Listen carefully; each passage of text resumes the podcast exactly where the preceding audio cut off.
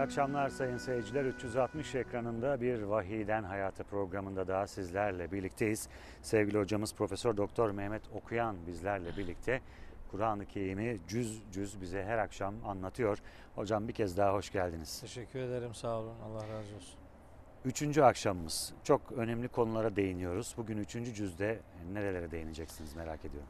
Ee, Kerem kardeşim bu akşamki e, programımızda Bakara suresinin 253. ayetinden 286. ayeti ile Ali İmran suresinin 1. ayetinden 91. ayetine kadarki bölüm var. Üçüncü cüzde bu e, pasajlar var.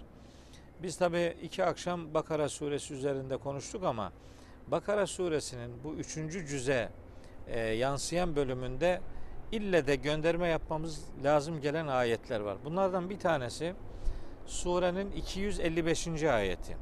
Bu 255. ayet herkesin her namazdan sonra okuduğu ayetel kürsi dediğimiz Cenab-ı Hakk'ın kendi kudretini, kendi erişilmez gücünü, e, başka varlıklarla asla mukayese edilmemesi lazım geldiğini, mutlak hükümran olduğunu ortaya koyan çok enfes bir ayeti kerimedir.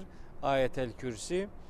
Ee, onunla bağlantılı olarak Ali İmran suresinin de e, 26-27. ayetlerinde gene Cenab-ı Hakk'ın böyle kudretini ortaya koyan, mutlak hükümranlığını ortaya koyan bir ifade bütünü var. Ali İmran suresinin baş ayetlerinde de böyle bilgiler var. Biz Allah'ı tanımak istiyorsak Kur'an okumak zorundayız. Cenab-ı Hak kendisini Kur'an'ında nasıl tanıtmışsa biz onu öyle tanımak durumundayız. Yani benim hayalime göre Allah şöyledir. Yok öyle şey. Şöyle çok nefis bir Arapça ifade var. Onu kardeşlerime aktarayım. Derler ki ma hatara bi balik fallahu gayru zalik. Allah'la ilgili hatırına her ne geliyorsa bil ki Allah o değildir. Allah onun gibi değildir. Şura suresinin 11. ayeti de zaten o noktada önümüzü kapatıyor. Her ne ki Allah'a benzetiyorsanız bilin ki Allah onun gibi değildir. Öyleyse biz Cenab-ı Hakk'ın kendi zatıyla alakalı ve sıfatlarıyla alakalı Kur'an'ında neler söylediyse biz Rabbimizi ancak o kadar tanıyabiliriz. Onu tanıtan ayetlerin biri işte Bakara 255. ayettir. Bir diğeri Ali İmran 26-27. ayettir. Bu cüzde olanları söylüyorum. Yine Ali İmran suresinin ilk iki ayeti de bununla alakalıdır. Sonra bu cüzde tabi bir 256. ayet var hemen onun peşinde. Ee, şöyle başlar Estağfirullah. La ikrahe fid din. Dinde zorlama yoktur. Yani siz hiç kimseyi zorla dine sokamazsınız. Siz hiç kimseyi girdiği dinde bir şeye zorlayamazsınız da. Yani bir adam Allah emrediyor diye namaz kılarsa ona namaz derler. Sizden korktuğu için yapılan hareketlere namaz demezler. Allah emrediyor diye insanlar oruç tutarlar. Başkalarından korktukları için siz bir adamı sadece aç bırakabilirsiniz. Oruç tutturamazsınız. Çünkü bir eylemin, bir davranışın ibadet olabilmesi onu Allah emrediyor duygusuyla yapmaya bağlıdır. Allah'ın emrini, Allah'ın rızasını devre dışı bırakan her türlü girişim dinin ruhuyla taban tabana zıttır. Şimdi kardeşlerim tabi hemen takip eder diyorlardır. Dinde hiç zorlama yok mu? Mesela zekat vermeyen adamdan zorla zekat alınmaz mı? Evet. Zekat vermek istemeyen adamdan zorla zekat alınır. Çünkü zekat bir tarafıyla Allah'a karşı yükümlülüğümüzü, bir tarafıyla da kullara karşı yükümlülüğümüzü e, içeren bir ibadettir. Siz Allah rızası için borcunuzu ödemiyorsanız onu sizden zorla alırlar. Alırlar, siz borcunuzu ödemiş olursunuz fakat sevap alamamış olursunuz. Dolayısıyla ibadet bir gönül seferberliğidir. Yüreğiniz Allah'a coşmamışsa, başkalarının zorlamalarıyla yaptığınız hareketler dini literatürde ibadet ve sevap kavramının içerisinde değerlendirilmez. Bakara 256. ayet bu noktada son derece önemlidir. Sonra biraz bazı ayetleri geçeyim. 260. ayet var, 261. ayet var. İnsanlara infak ahlakını öğreten. bizim mallarımızda garibanların da payının olduğunu öğreten bir pasajdır. 261. ayetten itibaren başlar ta 274'e kadar gider. Kur'an'ın infak ahlakı nasılmış diye biri bir şey merak ediyorsa Bakara 261 iki- ila 274. ayetlerin arasını mutlaka okumalıdır. İnfak ne demek hocam? İnfak bir insanın eee, sahip olduğu mal varlığının bir bölümünü garibanlara bağışlaması, onlara devretmesi demektir. Bu ekonomik infaktır. İnfakın başka türevleri de vardır. Mesela bilginin infakı vardır. Bildiğinizi anlatıyorsanız bu bir infak biçimidir. Canınızın infakı vardır. İnfakın zirvesi Allah yolunda canını verebilmektir. Mesela sevginizin infakı vardır. ilginizin infakı vardır vesaire. Onun için Kur'an'a göre infak bir iman kurumudur. Kur'an'a göre infak imkanlarla sınırlı bir kavram değildir. Yani imanınız varsa infakınız mutlaka olur. Verecek bir şeyleriniz mutlaka vardır. İnfakı imkana, ekonomiye indirgeyip de bunu Müslümanların önemli bir bölümünün hayatının dışına itmeyi e, getirecek bir takım yorumlardan kaçınmak lazım. İnfak bir bölüşüm ahlakıdır ve sahip olduğunuz değerler her ne ise onları onlara sahip olmayanlara ulaştırıyorsanız bu o şeyin infakını yapıyorsunuz demektir. Sonra 275. ayetten itibaren faizle alakalı bir pasaj vardır. Faiz İslam'a göre mutlak surette haram bir ekonomik işleyişin adıdır ve Müslümanın faizden behemehal uzaklaşması lazım gelen bir yapısı vardır. 275. ayetten 281. ayete kadar faizle alakalı bir bildirim vardır. 282. ayeti Bakara suresinin alışverişlerin yazılmasıyla alakalı gündelik hayatta insanların ekonomik işleyişlerinde bir kayıt altına alınma ve yapılan bütün alışverişlerin yazılı bir hale getirilmesi Kur'an'ın bir emridir. 282. ayet Bakara suresinde bununla alakalıdır. Kur'an'ın en uzun ayetidir ve alışveriş hukukuyla alakalı detaylar içerir. 283-284 de kısmen onunla alakalıdır. Bakara suresinin son iki ayeti Amener Resulü diye bildiğimiz ayetlerdir. O ayetler Müslümanın yüreğini ferahlatan mesajlara sahiptir. Mesela der ki Amener Resulü bima unzile ileyhi min rabbihi vel müminun. Peygamber Rabbinden kendisine indirilene önce kendisi iman etmiştir. Vel müminun. Sonra da müminler iman etmişlerdir. Bakın biz daha çok böyle dini söylemler ortaya koyarken yapmayacağımız şeyleri söyleriz. Belki bazen kendi inanmadığımız şeyleri söyleyenlerimiz de çıkıyor. Bakara 200 Bakara suresinin 44. ayetinde der ki Rabbimiz Ete'murûnen nâse bil birri Siz insanlara iyiliği emrediyorsunuz ve tensevne enfuseküm kendinizi unutuyor musunuz? Ve entüm tetlûnel kitab üstelik kitabı da okuyorsunuz. Efela ta'kilûn hiç mi aklınızı çalıştırmıyorsunuz siz?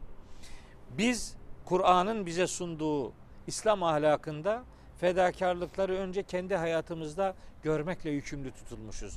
Amene Resulü'nün ilk cümlesi bunu verir. Resul Rabbinden kendisine indirilene önce kendisi iman etmiştir. Çünkü Saf suresinin 2 ve 3. ayetlerinde Yüce Allah şöyle bir uyarı verir. Ya eyyühellezine amenu Ey bütün iman edenler lime tekulune ma la tef'alun siz neden yapmayacağınız şeyleri başkalarına söyleyip duruyorsunuz? Kebura makten indallahi en tekulu ma la tef'alun. Yapmayacağınız şeyleri, şeyleri başkalarına söylemeniz Allah katında vebali en ağır günahlardandır. Dolayısıyla biz Müslüman olarak Kur'an'dan ahlakımızı öğrenmek durumunda sosyal hayatı, ekonomik hayatı, kültürel hayatı Kur'an'ın öğrettiği parametrelerle götürmek durumundayız. Çünkü Kur'an'ın sure sure, ayet ayet hayatımıza yansıtılmasını bizden istediği prensipleri vardır. Küçücük bir araya girebilir miyim hocam? Aklıma gelen bir soruyu sormak Buyurun. isterim. Siz de bir nefeslenin diye. Ee, şimdi orada çok net verilen mesaj birilerine söyleniyor ama Evet. o gün için mi söylenmiş? Bir şeyler olmuş da üzerine mi bu gelmiş? Yoksa tüm gelecek zamanları kapsayan bir söylem mi bu? Tabii harika bir soru. Kur'an-ı Kerim zannedildiği gibi tarihin 22 yıllık bir dönemine fotoğraf çeksin diye gelmiş bir kitap değil. Yani Mekke'de ve Medine'nin 610-632 yılları arasına müdahale eden bir kitap değildir. Elbette bu kitap atmosfere gelmiş değil, hayata gelmiştir. Elbette bir coğrafyaya, elbette bir insan grubuna hitap eden mesajları vardır. Ama mesajın o insanlarla alakalı gelmiş olması evrensel olmasına mani değildir. Onun için Kur'an-ı Kerim'de mesela kıssalar anlatılır. Kıssa geçmişlere dair hayat kesitlerine derler. Kıssalarda Kur'an-ı Kerim genellikle isimler üzerinde durmaz. Kerem Bey biliyor musunuz? Tebbet suresinde Ebu Leheb'in ifadesi geçer. Ebu Leheb diye geçer. Ebu Leheb adamın adı değildir. Adamın adı Abdülüzza'dır. Hanımına gönderme yapır. Hanımının adı Ümmü Cemil'dir. Adını söylemez. Niçin? Kur'an kıssalarında isim zikredilmez. Çünkü mesaj evrensele taşınsın diye. Kişiler üzerinde takılıp kalıp orayla ilgili olunmasın, orayla ilgili kalınmasın diye. Mesela Firavun'un Firavun diye Kur'an'da defalarca geçer bu kelime. Kelime adamın adı değildir. Firavun Tanrı'nın sarayında oturan adam demektir. Adamın kendi adı ikinci Ramses'tir. Firavun üzerinden niye mesaj veriyor? Çünkü Cenab-ı Hak şunu demek istiyor. Firavun öldü ama Firavunluk ölmedi. Evet. Firavunluk devam ediyor. Ebu Leheb ölmüştür ama Ebu Leheblik devam ediyor. Dolayısıyla mesajlar evrenseldir.